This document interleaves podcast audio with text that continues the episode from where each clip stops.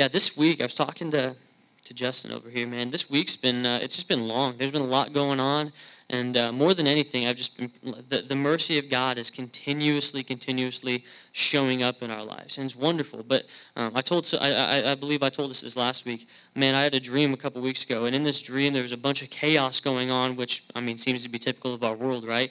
And uh, in this dream, there's like like there was just a beckoning, a call to my knees that we just had to be on our knees right now. There's got to be an understanding that we got to seek God um, in that holy place. So I just I hope you guys will continue to join me with that today.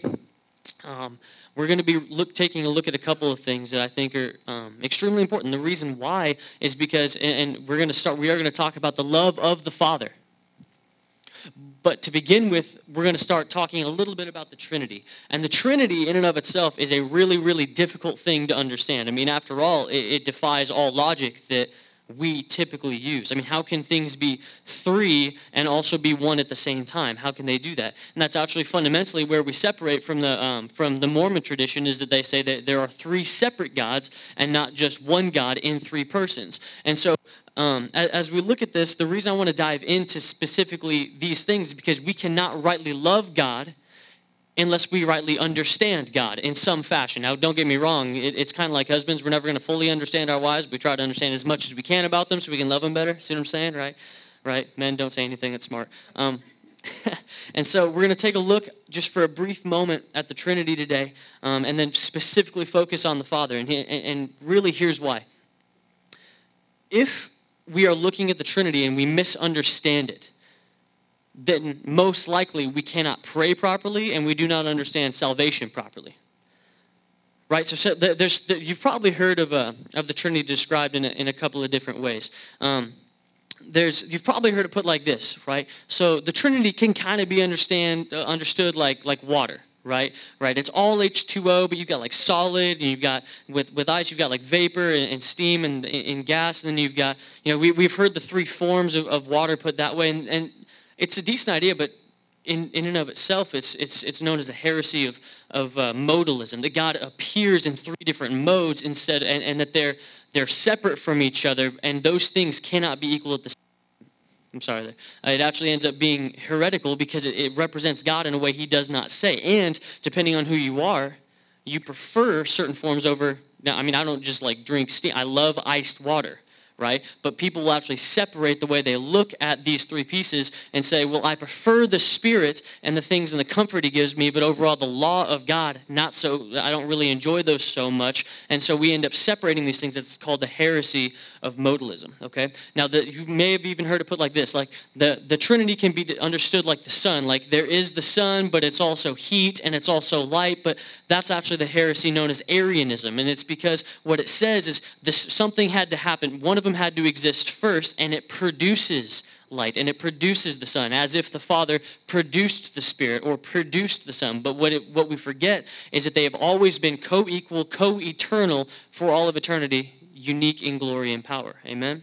So when we try to understand these things uh, and here's the third one. The third one is called partialism. Somebody's probably told you well the holy spirit's kind of like a three-leaf clover right? You've got like these pieces, and we understand that they all make up one piece, but in that aspect, they are all, if you look at a three leaf clover, they are all separate pieces that make up one stem, right? And, and these things fundamentally are not the same. Okay, and, and the only way that we, we to, if we understand it through church history, we, I could go through creeds and stuff like that, but ultimately, it's just a big old mess. The best way I've heard it described is uh, is from C.S. Lewis. A lot of us know C.S. Lewis, the writer of uh, the Chronicles of Narnia, great writer, um, discipled by J.R.R. Tolkien, who was the one who wrote the Lord of the Rings. Great writers, atheist men who came to know God and, and wrote great things because of their experience. And what he said is, you cannot, you, you kind of imagine it like a, like a dice. No one has, everybody has a problem imagining three and one, but we know that in, in order to understand a die, you have to have six separate squares that are all by themselves, and they have to be put together to make the same God. But if you take one of those squares away, it's no longer a dice. They are all unique and together all at the same time. And that's still not quite the perfect way to explain it. But in and of itself, it's important that we do our best to understand the Trinity. Why? Because if we're going to be praying, we pray in the name of the Son by the power of the Spirit to the Father. So if we're not doing these things together, if we're not understanding who they are properly, then prayer becomes really difficult, right? Or it's hard to understand salvation because we, in salvation we are reconciled back to the Father by the blood of the Son. And then, because of those things, the Spirit is given to us as a deposit until we get to heaven where we trade that thing in for glory and live with them co eternal with us for eternity. So, in order to really understand who the Father is, you have to understand a little bit of who the Trinity is. Now, here's, here's the truth you cannot rightly love God without thinking right thoughts about Him. Okay? For example, if I wrote a love song about my wife over here, about her really beautiful, long, flowing black hair with tan skin, she probably wouldn't like it very much. Right? She'd be thinking, you're thinking about some other woman, right? That's what that, I, I can't love her rightly unless I think right thoughts about her.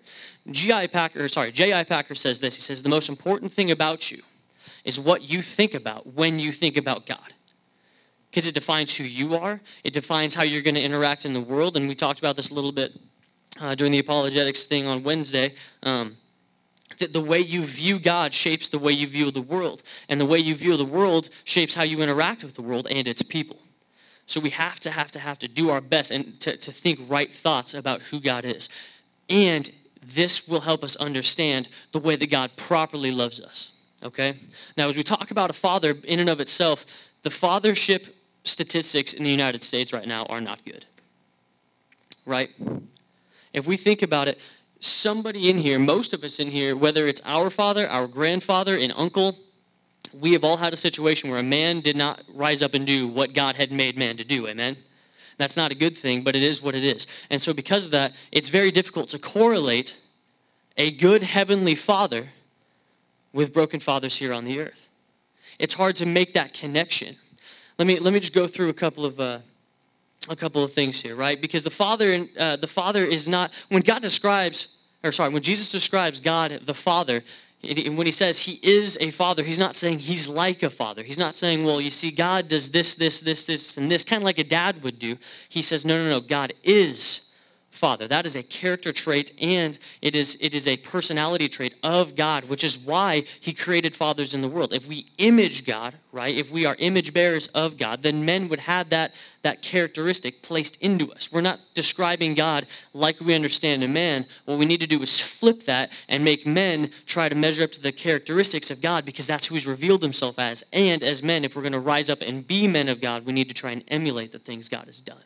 Amen? All right. We're going to take a look at this here because it's, it's, the Trinity is in both the Old and the New Testament, right? It's right at the very beginning. In the beginning, God created the heavens and the earth, right? So we already have God, the creator, creates the heavens and the earth. And it says that the Spirit of God was over the waters. And then in John chapter 1, it says that the Word is God and the Word was with God. And then John 1.14 says the Word became flesh and dwelt among us. So we know the Word is Jesus. And so we, if we retrospect all the way back, if the Word was with God and the Word is Jesus, then Jesus is there at the creation.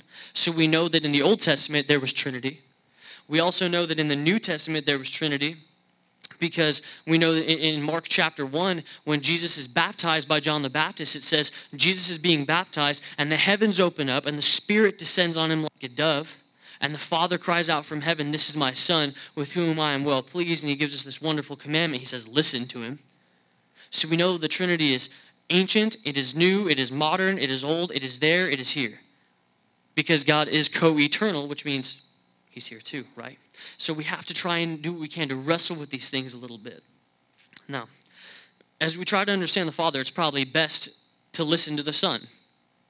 I would say, because Jesus knows the Father better than any of us. He's the image of the invisible God. He knows God and has made God known to him, which is why he says, If you've seen me, you've seen the Father. Right? So here's what he says. He said, um, when he tells, teaches us how to pray in the Lord's Prayer, how do we start? Our Father. Right? Or when Paul tells us in Romans 15, he says, For you did not receive a spirit of slavery to fall back into fear, but you have received a spirit of adoption as sons, by whom we cry, Abba, Father. Now, Abba is a really, really intense emotional connection to God. I mean, some translate it daddy, some translate it, you know, close, you know, my dad, personal thing, right? And we see that Jesus is always trying to get alone, to get alone with the Father. Here's the problem if we don't know the Father, we don't know God. And if we correlate all of our cultural misunderstanding of what a father was designed to be all over the world, then it's very difficult to properly understand what God thinks about you. It's really hard to live rightly if you don't know that God loved you first.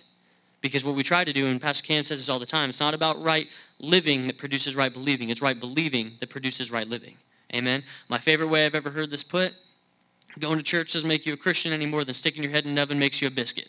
All right? It's, it's, not, it's not outside in, it's inside out. Right? All right. Now, as, as we look into this, I want to look at a few of the statistics on fatherlessness in the United States. And this, this is not a cultural problem. This isn't a racial problem. It is a heart problem in the hearts of men. It spans the entire globe. There are stereotypes of every single culture in the world, but it, the one thing that is true about most stereotypes is they come around from some kind of statistical fact that then we forget the root of it and it hurts a lot of things. This is not this is something we have to deal with in the church. Check this out. 19.7 million children in the US are growing up without a father in their home. 19.7 million. That is 1 in 4. 1 in 4 children in the US no father in the home of those children, they have a four, time, four times greater risk to grow up in poverty and, and probably stick in poverty for a good portion of their young adult life. Daughters of these, uh, of these no, no father households are seven times more likely to get pregnant as a teenager. These children are likely to have behavioral problems and face abuse and neglect, whether it's from the other parents or from the system these children who have children, right, these, these pregnant teens, those teens, or sorry, those children have a two times more likely rate of, to, to die either in childbirth or some type of infant mortality. So the children of these children are very, very, uh, they're, they're, in a lot of trouble, honestly. These children are more likely to commit, uh, are more likely to commit crime and, and receive prison time of some sort. They're more likely to abuse drugs and alcohol. They are two times more likely to drop out of high school. And this is, this is an incredible thing because God designed fathers to be in the household, right? He just did. It was his design from the beginning. In the beginning, he created them, and he said, It is not good for man to be alone. So he created a woman to be with him. Now, let's not get this. It was because God is relationship. God in the Trinity, Father, Son, Spirit, co eternal for eternity. They loved each other so much in community that they poured out their love onto us, and here we came. All right? One of the best ways I've ever heard this put is that this is the only worldview in the entire world, and I've done a lot of studying on this, um, that has unity, diversity, and community in its origin. Okay, we can be as a church. It makes sense. Where one of our one of one of our intentions is to be unified in diversity. It makes sense in the scripture because they are unified in the Trinity, but they are also diverse because they're unique. There's three different pieces. And it says God is love. How can God make us in our image, right? That's what Genesis says. It says, let us create man in our image. How can he do that if he's by himself? Who's he talking to? He is unity, or sorry, the, the Trinity is unity, diversity, and community, all in the very beginning of what we believe. So, because of that, when we start talking about what it means to be a father, we should probably listen to what they have to say about it. Now, here's the crazy thing. In 1960, 6%, only 6% of all households were fatherless. 6%. By 1980, or sorry, by 1998, it had grown to 24%. In 30 years, we lost almost 18% of fathers. Now, the, the, statistics, the statistics on that you would guess are probably better inside the church than outside, but they're roughly the same. Which means, church, we don't throw the word father away because fathers aren't doing what they're supposed to do. We raise up men in godly standards so that the next generation grows up with fathers. Amen? That means we have a little bit of work to do. But again, to understand that, we have to dive in to what they say about it. So, today we're going to jump into one of the most uh, well-known parables. In fact, if you're brand new to Bible study, you've probably heard of it, and it's the parable, the parable of the prodigal son. Okay, and it's not named very well, honestly. Um, the word prodigal is from the King James Version, and it says, uh, at one point, it says the, the first son wasted his life in prodigal living. Hey, Nima, I told you I was going to, yeah. I was looking for you today because she was like, I want, whenever you talk about the prodigal son, I want to be here. And I was looking around, I was like, well, Nima's not here. Well, there she is. Found her. So the, the word prodigal just means to, to spend without restraint. Okay, and so it came from the King James and they named it after that. But really, what we'll find is there's not just one prodigal son, there's two rebellious sons and one really lavishing father. Lavishing just meaning to give a bunch. It's kind of ridiculous, honestly. But to proper un, properly understand Luke chapter 15, we need to start at the very beginning. So we will start scripturally when we start doing the read through uh, in, in verse 11 there, but I'm going to go back to the beginning real quick so we can get an understanding. It says this Now the tax collectors and sinners were all drawing near to him. We're going to stop right there because if we grew up in the church, the phrasings tax collectors and sinners just doesn't hit us right. It's not like, oh, they work for the IRS, they take money for us, from us all the time, so we really don't like them. That's not, that's not what this is. The tax collectors in this day were those who took from the Hebrew people, they took their money to fund the terrorism of Rome against the Hebrew people. So these are people that were stealing from their own people to fund terrorism. These were, and so they literally separate out as a category of sin. They separate out the tax collectors and they put them at the lowest of the low because they were traitors right? And then it says this it says the tax collectors and sinners. Now, this isn't like, oh, and the rest of us. You're a sinner, I'm a sinner, no big deal, let's all go out. No, this isn't like a, this is a category of sin as well.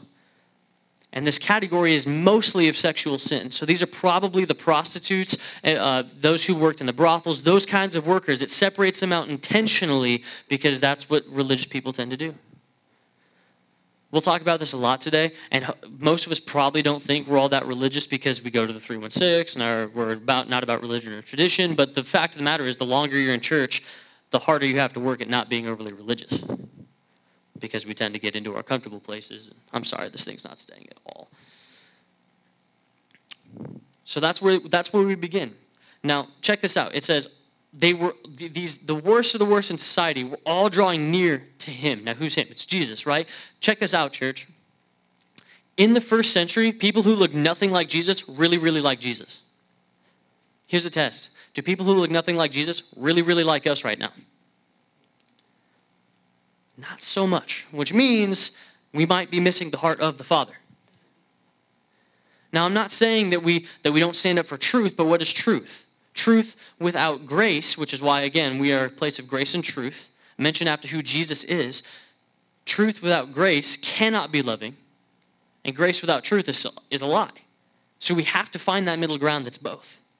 People that look nothing like Jesus really, really liked Jesus. If they do not think the same things of us, and I'm not talking about conforming to the patterns of this world that they would think that we're, you know, that we're, we're still a separate priesthood. But the fact of the matter is, that they love Jesus because society didn't love them, but Jesus really, really loved them, which is ultimately why society stopped loving Jesus. Because of the way that he loved people so radically. And I think the reason society doesn't really like Christians right now is because we ostracize and keep it at arm's distance and we put a wall up and say, no, no, no, we're a separate priesthood. Yeah, but separate doesn't mean much if it's not doing what priests do. We got we got to be about the Father's business. So let's let's find out a little bit about who the Father is. Now, the Pharisees. The Pharisees are the religious people at this point, right? The Pharisees are the teachers of the law. The Pharisees are those that know the law frontwards and backwards. And these people, when I'm talking about this, if you in your heart a little bit, you're wrestling with it, and you're like, yeah, I don't know if it's true, then you're probably grumbling just like the just like the Pharisees were because Jesus is controversial. Now, the other thing about this is, I, as we go through this today, I really hope there's conviction because conviction is a wonderful gift, but I can't bring it. So if there's conviction today over anything, I'll, I do my best to always remind people if there's something that is convicting, praise God, He's working on you. Amen. So that's where we're starting. And so as they're, uh, as they're grumbling, he, he, it says this Look, this man receives sinners and eats with them. There are so many people in society right now that, depending on what side of the aisle that we're on, or what faith they have, or what their sexual orientation is, or these things, the church is like, I'm not going to eat with these people at all. It just is what, I mean, it, it, we put in categories of sin so that we keep people separate separate from where we are. We are we got to be real careful, church. Like I said, the longer you're in church, the easier it is to become religious. Why? It's because it's so easy to forget what it is that we were saved from. Which is why those of us who grow up in the church, some of us, I'm telling you, I grew up in the church. There was a long time I was really good at being like, I'm not that bad. Just look at that guy over there. Wow. You know, Jesus, can you save him? And he's like, well, I saved you. I'm like, yeah, but I'm fine. I'm, you know, I didn't do that much. And then you realize you get a little older and you go, oh my goodness, I was messed up as a teenager. right? Like I did some things that, mom, if you're watching, I'm not talking about, didn't happen. So um, those types of things, right? And so we got to be really, really careful and intentional to stay away from that from that religious nature that wants to rise up inside of us okay? And so as as they're grumbling he begins to hear what they're saying about e- eating with tax collectors and sinners. So he, he, he tells three parables back to back to back the first one is the parable of the lost sheep. And now most of us know that. We Cory Asbury wrote a song about it, about the reckless love of God. He leaves the 99, goes after the one, right? And says, which of you who has a 100 sheep, if he loses one sheep, doesn't leave the 99 to go after the one? And then when he finds it, he puts him around his neck and carries him back, which that's an intimate place, right? When you're this close, that, that's a big deal. How many of you don't tell all of your friends and celebrate because the one that was lost was found? Right? And the second one is the parable of the lost coin. It's about a woman who has 10 coins that are silver coins, which at that point is a lot of money, right? And she takes, she loses one. When you lose something of value, she says she turns over her whole house. She turns, she looks everywhere. She flips her house upside down. And when she finds that one thing of value, she tells everybody and she celebrates about that thing. All right, which by the way is why around here we tend to celebrate salvations, right? Because when people come to know Christ, it's the greatest thing in the world. So to me, I would much rather celebrate that than the fact that the Broncos are no longer playing today. Um, yeah. Anyway, it, it hurts. It hurts. All right. So that's where we're picking up, and he moves into this, into this, uh, into this third parable. And the thing we need to understand, most of us, do we know the par- parable of the prodigal son fairly well? And here we understand the gist of it, right? Um, in the first century, everybody knew this story. Everybody understood there was a story very similar to this, and according to the two laws given in Exodus and Deuteronomy, everything that happens in here is going exactly how people expect it to go until there's a little flip. All right, so if you can throw up uh, the, the, first cha- uh, the first verse there in, in verse 11, here's what it says. And this is the, right at the beginning of the parable. He says, "And there was a man who had two sons." Now, right at the beginning, why, if there's two sons, why is? Why is it called the prodigal son? Because it says right at the beginning, no, there's two of them. Right. This is one of the reasons why, if I'm ever put on a Bible council, I will change the name of this because I just don't think it's right. Anyway, um, and by the way, I, I it, for those of us who are newer to this, um, Jesus did not name this. It was people. And so I'm not like, oh, change scripture. Let's be careful with that. I would not do that.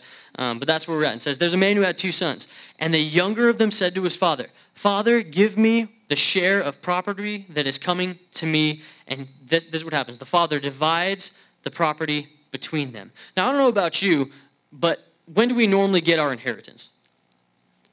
It's when our parents die, right? Now, I also don't know about the way you were raised, but if I came up to dad and said, Yo, dad, you're dead to me. Give me what's coming to me. Man, take this belt. I'll give you what's coming to you. you know, like it's not it's not going well, right? Um, and, and that's but but this father in the story doesn't start that way. Now we do need to understand as well that when the father is separating his uh, his inheritance, the younger son would have gotten in this culture one third of the inheritance, and the older son would have gotten two thirds of the inheritance, just the way the culture was. And so the younger son, what he would have had to do is he would have had to sell off parts of his property. It probably would have taken a couple of weeks. The father really would have had to work to give the son what he had asked for. Right? Now, here's the incredible thing to me. Here, here, here's what it says it says in verse 13 if you'd flop that there, it says, Not many days later, the younger son gathered all he had, all the things that his father had given him, and he took a journey into a far country, and there he squandered his property in reckless living. That's the portion where it says he squandered his property. In the King James, says in prodigal living. Okay? And prodigal simply means, of course, work, doing things without any form of restraint. Now, here's what's incredible to me God knows, right? The story is about the father. The father knows exactly what his son is about to do, and he allows it, and even funds it. Now, this, this is what's crazy to me. The Father knows what the Son is about to do. Why, if God is this loving God, would He allow the Son to go do all these crazy things? It might even hurt other people in the process. And it's simply this how can the, God, how can the Son know the love of the Father unless He's given the choice not to love the Father? And so the Father, all the time in our lives, man, it's real easy for me to jump into rebellion. The, th- the crazy thing about sin, and they'll tell you this at all the different camps growing up, sin, they'll be, ah, sin's not fun at all. Look, you're not doing it right. I'm telling you, sin, sin is the funny thing about temptation, it's tempting. Right? The crazy thing about sin, though, is that it always seems fun if you take it in snapshots. Look, look here's my here's my bachelorette party. Here's here's pictures of us in vegas. Here but what it doesn't show is the damage of a long journey all the way down the line of lots and lots of little snapshots that eventually tell a much larger story. The thing about sin is it always seems fun at first. And here's the truth. Anybody in here or anybody who knows anybody in here who has struggled with alcoholism and it ended up destroying different parts of your life. Maybe you lost a job. Maybe it hurt your kids. It did not start you, you didn't wake up one morning and go, yeah, I just want to hurt a bunch of people. You, you woke up and, and maybe you went to a party and thought, I'm just going to have a couple of drinks. And next thing you know, it, there, there's a bunch of spirals that come, this process draws out, and now people are hurt because of it. Or, or for those of us who have, who have you know, been around people who've been in, in adulterous relationships, it didn't start one morning waking up and they went, you know what, I think I'm just going to go out and, and, and destroy my family. It didn't happen that way. They it was most likely there was a flirtatious comment at work when they were flirting with someone who wasn't their spouse. And so there was more and more and more just edging towards it. And all the next thing you know, you make one decision, but it wasn't one decision, was it? It was many, many, many, many decisions that were small steps until you jumped off the diving board. Financially, same thing, right? Financially is the same thing. For those of us who are upside down in credit card debt all around the country, it didn't start because they're like, you know what? I have I have a credit score of 3.6. I'm going to buy a Lamborghini and the interest rate's going to be through the roof, but that's okay. I've got $10 in my pocket. It doesn't happen that way. Right? It's always, you know what? I got paid a little extra this month. And instead of putting that away, more is mine. I'm going to go spend that extra on me. And the next month, like, well, I'm still kind of at a zero balance, but now I'm going to spend a little more and see what. And the next thing you know, man, you're in you're, you're in so much debt you don't know what to do with it. You know what they call that? Student loans. Amen. So, um, so my point is that sin always, always, always sounds fun until the hook hits it at, at the end, right? It says this: when he had spent everything the son did that. He, it was a couple of steps. It didn't say this is a couple of weeks. The son is probably gone for a couple of years. The father is very, very wealthy. And uh, you know what? There was a, there was a movie growing up about, um, it was a Brewster's Millions or something like that, where he receives $300 million, but he only has a week to spend it all and he can't do it. Look, I'm sure there's some of us in here that could really try to spend a lot of money really, really fast. Okay? But this is probably a couple of years down the line. It's a lot of money to spend and says that when he had spent everything, a severe famine arose in the country, and the son began to be in need. Go to the next verse, please. So he went and hired himself out to one of the citizens of that country who sent him in the field to feed the pigs. Now, to us again, because we're Americans and we're not under the old law, the same way that we are under the, the, the covenant of the new covenant, right, in the New Testament, this doesn't hit us quite as hard as it would because for an Orthodox Jewish boy, there was nothing worse than feeding pigs. You couldn't touch a pig, you couldn't look at a pig, you couldn't think about a pig. It was this nasty creature. They're still nasty creatures, but bacon's delicious, I'm sorry. Um, but but you couldn't you couldn't do this. This was the lowest of the low. This is this is the lowest possible point in this young man's life. He couldn't touch his family. He couldn't go to temple anymore. He was, in, he was ostracized and outcast from all of society. And it says, when all of this was going downhill, eventually there is going to be a rock bottom. Some of us are thinking, man, could he really get any worse? Yes, it can always get worse. We've, we've seen that in the movies, right? Man, today sucks. I wrecked my car. Could it get any worse? Rain. You know, it just, don't ever ask that question. Just that one's free. Anyway, it says, and he, this is the crazy part. He longed to be fed with the pods that the pigs ate, and no one gave him anything. Listen to this no one gave him anything. Here's the truth about God He's not a helicopter dad. If you are living in this ridiculous, rebellious sin like he is, he'll allow you to do what you want to do, but he's not going to say it's okay and he's not going to fund that. He'll say, you know what? Sometimes the, the wrath of God is not the fire and brimstone. It's not the destruction of cities. The, the wrath of God is say, okay, hands off, do what you want. But it's the mercy of God. It's the mercy of God that allows us to hit rock bottom. Why? Because often when we fall flat on our back, that's the time when we can look straight up and realize who it is that we really need. When you're sitting in that low point, that is the, the only place up from that place is, is the Father. Right? Now, here's the truth it's really easy to find someone who's in this situation, and obviously no one's actually eating pig slop really in this day and age, but it might be the person who's caught in some kind of trafficking. It's the person whose drug decisions have let, like we, we, we know the people who've had really, really broken lives. That person, it's easy to say, but there's hope and his name is Jesus. It's much easier for that person to be saved. Why? Because when you're sitting in the pit and you're like, I have nowhere to go, I'm like, how about the Lord? And it's like, I'll take him, right? But it's really, really hard for church people to be saved because we don't realize that we're real messed up too, right? If we can go to the next portion there. And here's the key this is repentance. Okay, repentance is a big word. Really just means turn around, go the other way. All right, I mean, if I'm going this way and I'm walking towards something that's not good, and then I go, you know what?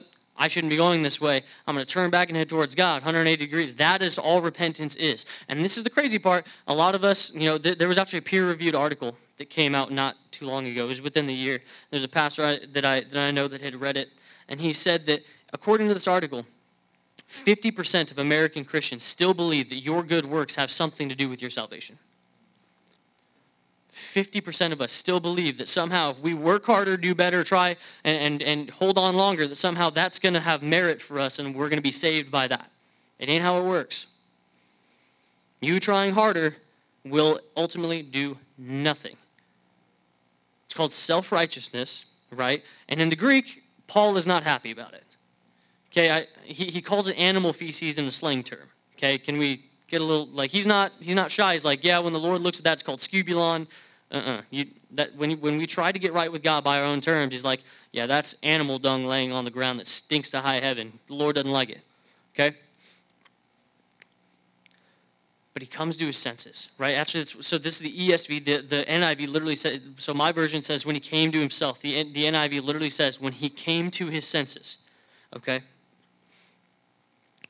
and it says, he, How many of my father's servants have more than enough bread, but I, but I, I perish here with hunger?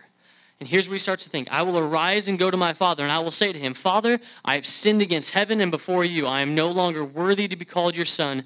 Treat me as one of your hired servants. Have, have any of us really been in that situation growing up where we've been in so much trouble and we know, like, we, you, you get a call, you're at a friend's house, and uh, you're, you know, you guys get in trouble, they call your parents, and you're on your way home and you're sitting here preparing your apology already right? And and you know what always works with uh, with parents, children. Don't say I didn't do anything for you. If you throw a little bit of God in, you know, parents tend to be a little more lead. No, it doesn't work that way either. but that's what he does. He says, "Look, if I maybe I can just like tone this down. Father, I've sinned against heaven and against you, but I'll linger on the heaven part a little bit. no, we've we've all been in this place, right? We've all done something that we messed up, and we're like, you know what? I should probably prepare to say I'm sorry. And that's what, this, that's what this boy is doing. And he says, I'm no longer worthy to be called your son. Treat me as one of your hired servants. Verse 20, please. It says, And he arose and came to his father. Now, here's the, the father ends up doing five things here. We need to this, remember this entire story is not about the son. It's named the prodigal son, so we focus on the son and all the things he's done. But ultimately, this is not even a little bit about the son. The one thing we need to realize about the very beginning of the story, when he receives his inheritance and he gives things to both the older and the younger son, ultimately, everything that they have, still, I need you to see this, it still belongs to the father. The one third given to the younger son, still the father's. The two thirds given to the older son, still the father's. Sometimes we're sitting here thinking, man, look at all the things I've done, look at all the success I've had, and we measure it by these things. Do you realize that the things that you've done still don't belong to us? There, we, we have nothing but that which the Father has blessed us with. Which is why, and this is not necessarily, we have the wrong mindset sometimes because of this when we give back to the Father, whether it be worship or work or tithe, as if the Father needs something from you. But when my daughter comes up to me and says, Here, Dad, I drew you a picture, and it's a stick figure, I'm not sitting here going, Man, I'm so glad you did something for me. I just love it because it's my kid. Right? I just love it because it, it's my daughter who made this for me. I didn't need a picture of a stick figure elephant, but it's on the fridge. All right? And look, I've seen some of y'all's kids' drawings not nearly as good as my kids' stick figures. All right? Just, but that's how we do it, right? If it's my kid, it's the best.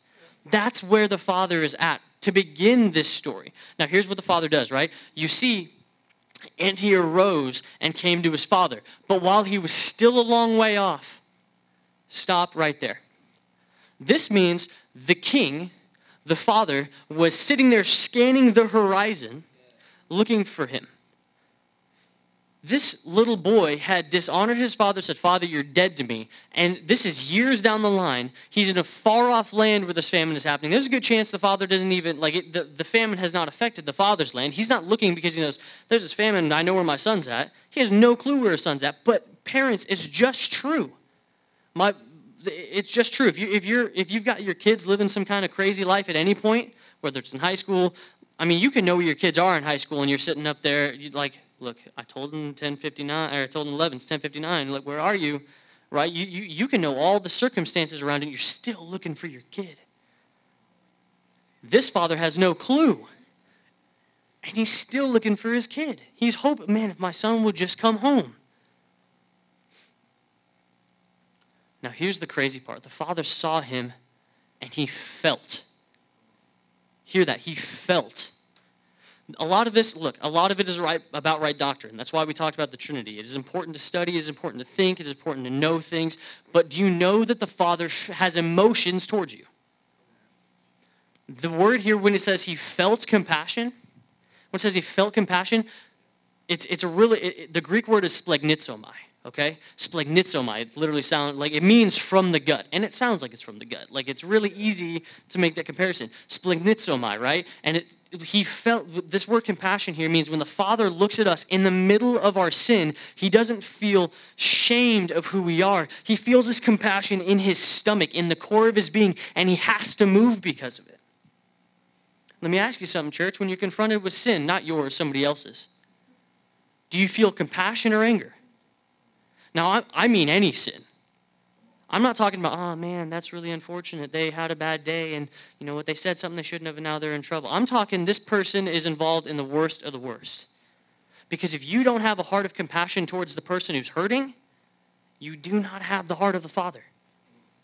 The heart of the Father feels compassion towards you and me. And this is the crazy thing. When we encounter the Father, we're always like, Father, I've been man so messed up. Would you just? I don't want your judgment. I just want your love. Would you help me? And then we're like, but him over there, he uh, he stole seven. You know, he stole seven cars and ran over six people, and people are dead because of him. And then we forget about Luke chapter five, which says, if you've thought about your neighbor in anger, you're already a murderer.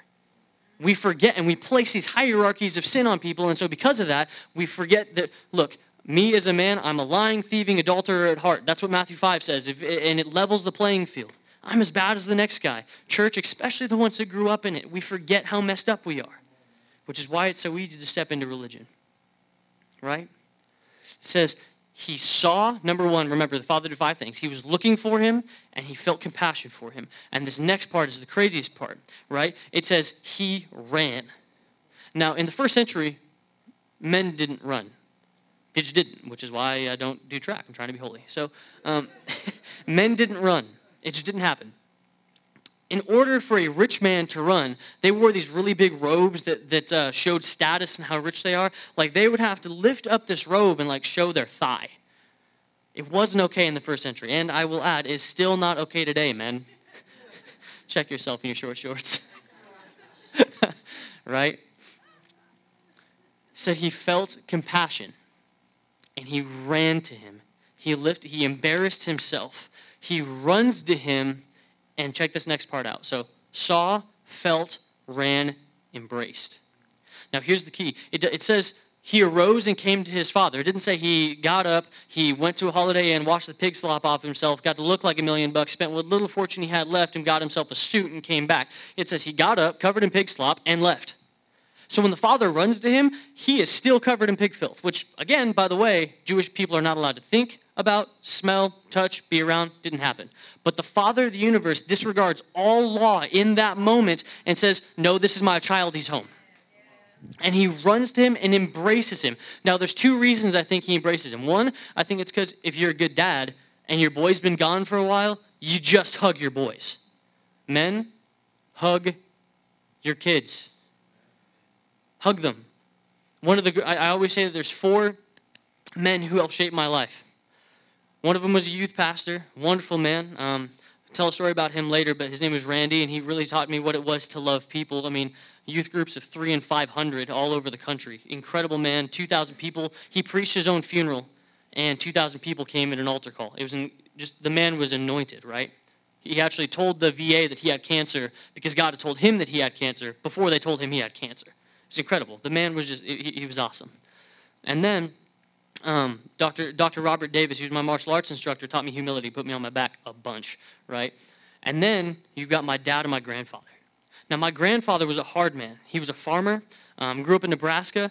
Um, my dad told me that, that he did not hear the words, I love you, from his father until he was in his mid 50s. It was just assumed. You just know, right? In the last 15 years of his life, I saw the gospel hit my grandfather. He grew up in the church. He was an usher. Door 8, you'd see him there every day, right? But the gospel, sometimes as men, it's not fun to be emotional. Jesus cried, but I ain't going to. It ain't going to happen. You know, Jesus is talking about embracing their sons, but I'm not going to. He should just know he's a man. No. My, my, my grandfather, by the end of his life, man, we walk in, he kisses on the top of the head. Daddy's kiss your boys. I, I'm telling you, it'll change things. If you can show emotion to your sons, even if they're, you know, even if they're 14, 15, they're awesome. Just go get them anyway. It'll change some things.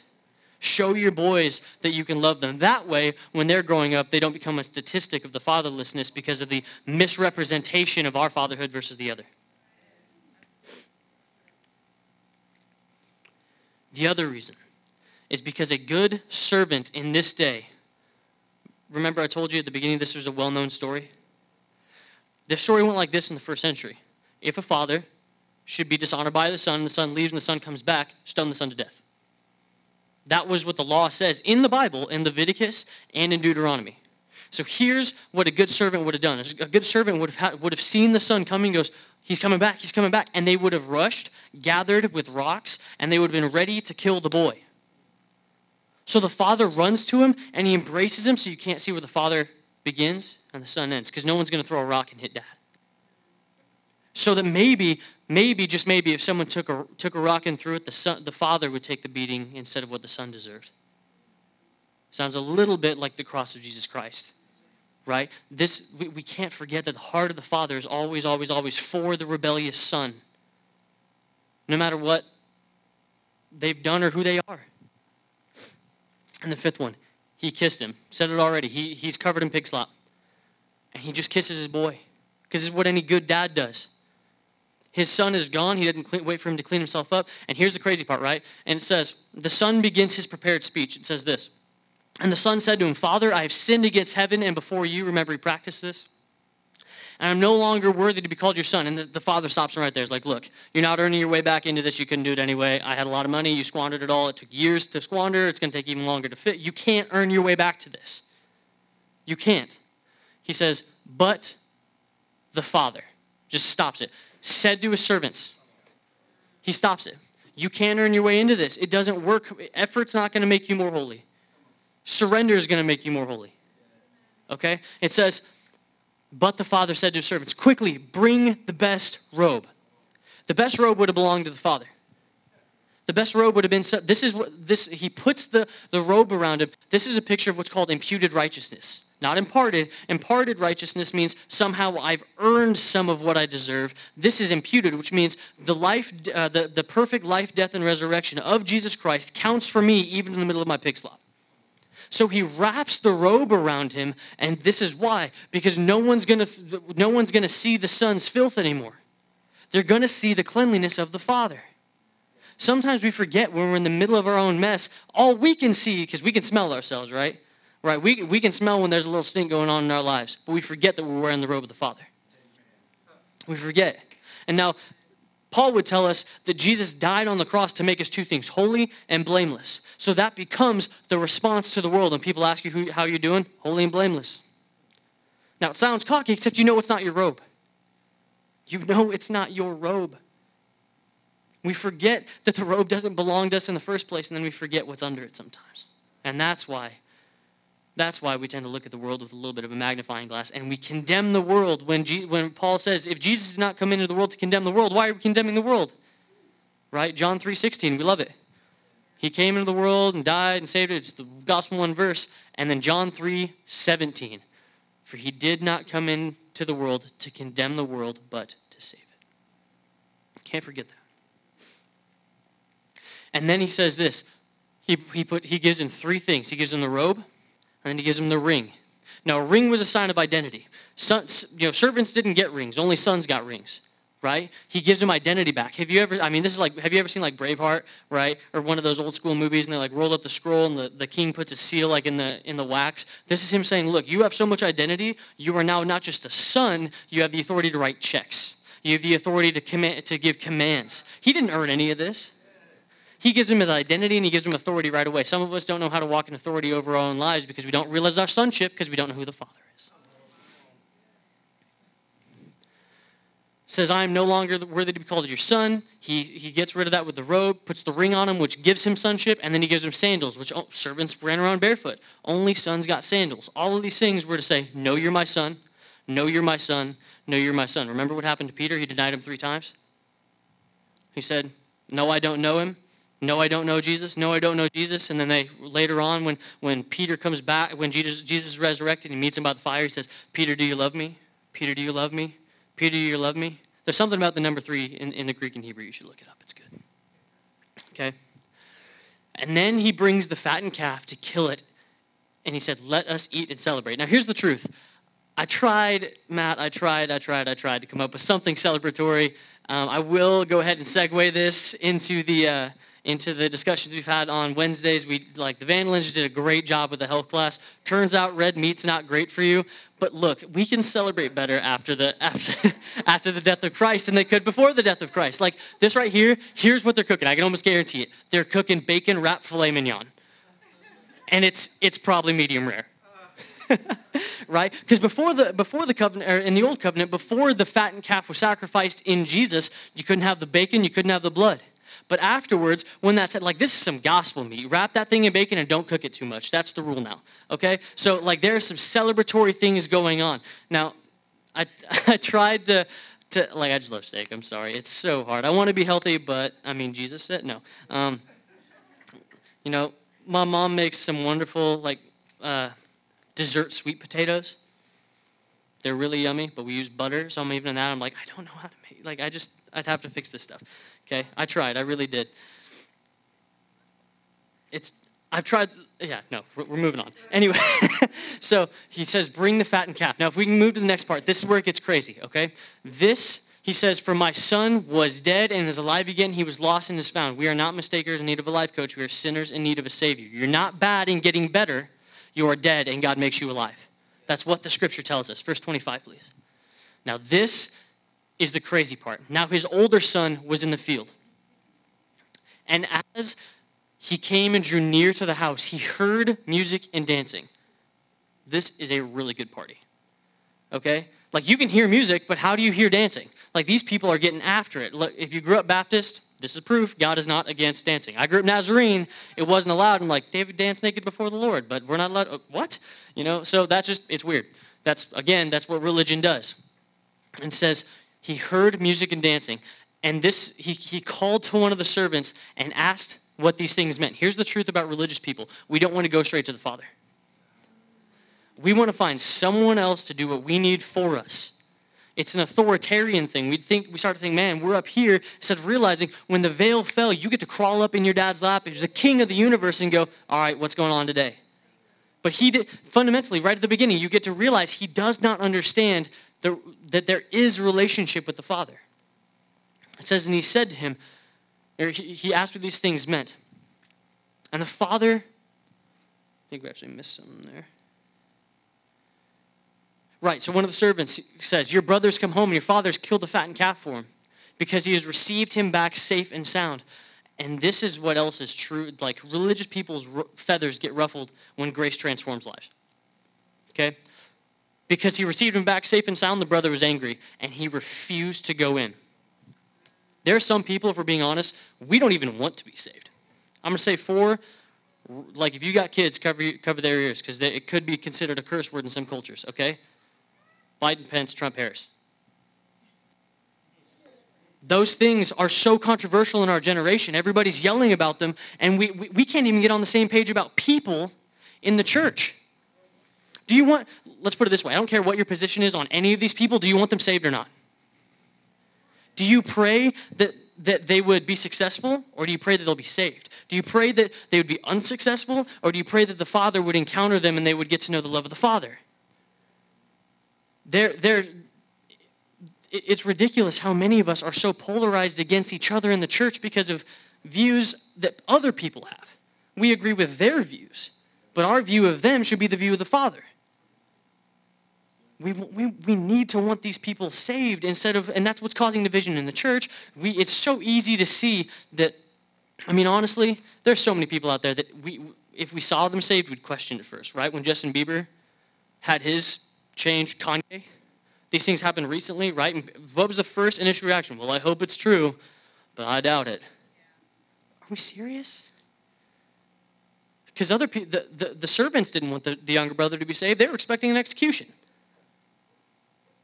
Do we want people who do not know the Lord or who we suspect don't know the Lord, do we want them saved or do, do we want them exposed? Because the truth is, is that if God took off your robe and exposed you, you'd be looking for mercy and not for justice. But he was angry. And check this part out. The same thing that the father did for the older boy, he does for the younger he or for the younger boy he does for the older. For the one see the, the thing is is one of these boys was lost in in his rebellion. The other one was lost in his religion. They're both lost sons. And his father does the same thing for the rebellious boy that he does for the religious one. He comes out and he entreat that word entreat right there means he begs him. This is the this is the most convicting part for me right? Like, has anybody ever been at a family dinner and like someone makes somebody else mad, and then there's someone in the bedroom upstairs, and dinner's all awkward, and you're just sitting there. Um, do we eat? Do we wait? Someone gonna go fix that? And who is it that always has? It's always dad. Dad, go get whoever from, or grandpa, go get whoever it is from the room. Like, I'm not coming out. And then they start. Yeah, is it just me? Has it ever happened to anybody else? Right? And the father comes out and begs him. And here's the key: knowing the anger that his young, that the younger son has, the father begs because my fa- if that happened in my situation my face would say it before i said anything. If you don't get in there right how are our kids going to know that god's not angry with them if we're always angry with them? My daughter's been a test the last couple weeks. She's three. It's going to happen. Wait till she's 13 i know y'all with wisdom you know but how is my daughter going to know who God, that God loves her if I am always angry with her? The father comes out and he begs, and he looks at him like, let's go to verse 29 here. He says, but he answers, Father, look, these many years I have served you. I've never disobeyed a command. He thinks that God is a commander. He doesn't realize that he is the father. Here's the truth. When God is a commander, you follow commands, and you, when, when you're done being followed, you, you, you leave the military. That's what happens. You retire. But sons don't clock in, sons don't clock out. Sons work for the Father, not because they have to work on command, but because they love the Father and understand that they are not entitled to what the Father has. It was a free gift. And we are always on the swinging pendulum between entitlement and gratitude.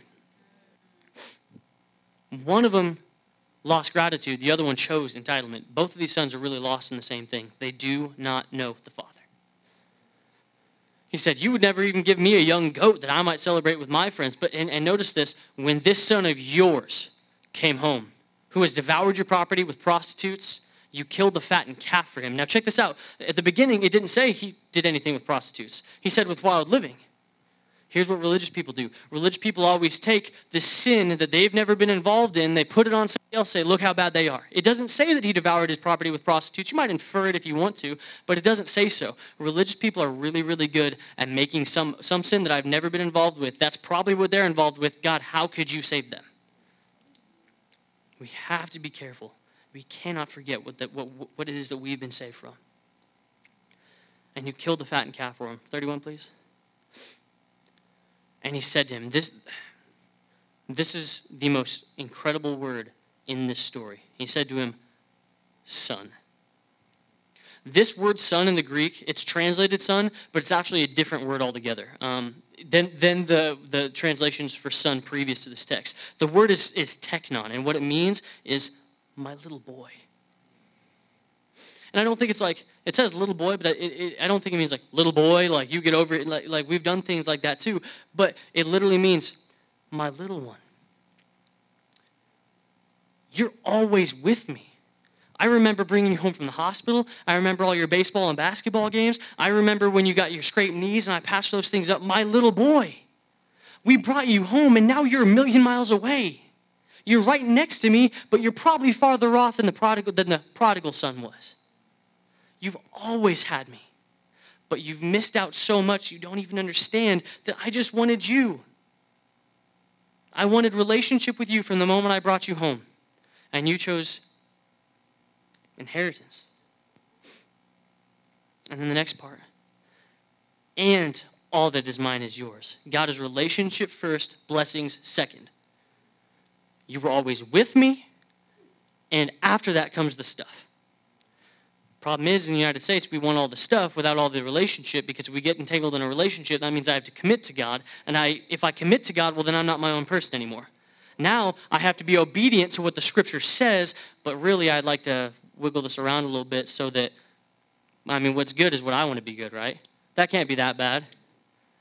No, if, if Scripture says, then that's, that's what God says, period. We don't get to move that around, but we, we change it because we don't want to be fitting with the rules of the Father. How do you think the Father became this successful in the first place? Ask Justin. There's a set of rules you have to follow for, for financial success. You don't just get to walk in and say, yeah, I want to be financially successful, but don't want to do any of the things it requires to be financially successful. But we have to be careful with that as well, right? Because then we start to think, well, maybe I do have some merit to bring to the table like the first son. Always remember, it's not your robe. He says this it was fitting to celebrate and be glad. For this, your brother, he gives the identity back that the son didn't, the other son didn't even want. He says, no, no, no. That person over there that's that messed up, God is looking at us right now going, the person that you really don't like could be family if you just loved him enough. What is the point of all of this? If the person who's messed up the most doesn't deserve Jesus, and you do? As if we deserve the Lord? As if we deserved his perfect sacrifice on the cross? Go watch the videos, man. Being struck 39 times with a cat of nine tails, ripped apart. Go study crucifixion. He did it for you. And he did it for them.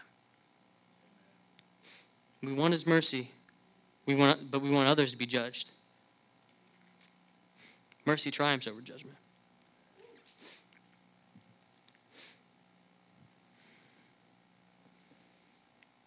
Do not be the second son in this polarized generation, church. Get back into connection with the Spirit, with who God is, with the Father. Understand the love He has for you. Then, if we understand the love He has for you, we will understand the love He has for others. And I guarantee you, you cannot simultaneously look up at the Father, say, God, thank you so much, and look down your nose at other people. It is not possible. I have tried. Let him do his work. Pray for those who need it. Church, it's time to get back to what is the Father's business. If we're worried about everything else going on around us, and we've said political names more than we've said the name of Jesus recently, we might be concerned too much with the wrong kingdom. Kingdom first. And invite everybody else in because it's a big party. There's steak. All right, let's pray. Father God, thank you so much for the fact that in the middle of my messed up, it tells us in Romans that while we were yet still in rebellion in the middle of our sin, while we were yet still sinners, that's when Christ died for me. God, sometimes I'm so good at forgetting that that is, it was when I was in the most messed up portions of my life that you died for me. Don't let me be comparative. Don't let me talk about all the things that somebody else is doing. Continue to convict me over those things. Let the prayer of this church be as we look at Scripture that, it, that Scripture is not a magnifying glass for others, it's a reflective mirror. God, make me like you. Help me to love people like you. Help me to want people to be like you, even if they don't look like you, because they loved you in the first century. Father, teach us, mold us, convict us, and do it in, in the only way that, that you can, which is out of love for your kids. Whatever it takes, God strip things away, add things to us.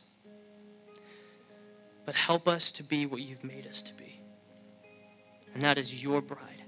Revelations tells us this that the bride of Christ will make herself ready for the bridegroom. I don't know if it's Eastern thought in religion that in Christianity that leads to all the miraculous stories we've seen or the the relaxed creative side of the West that allows us to write beautiful music. I don't know if it's racial, where north, south, east, and west, all the different creative people in the world, those who were created in God's one image with many different colors of skin. I don't know if it's all of that coming together and that's what makes the bride of Christ ready. Whatever it is, though, God, all I know is whatever it is, I want that. God, teach us to be who you are to the older and the younger son, that they may become part of the family. Lord, we love you. In your name we pray.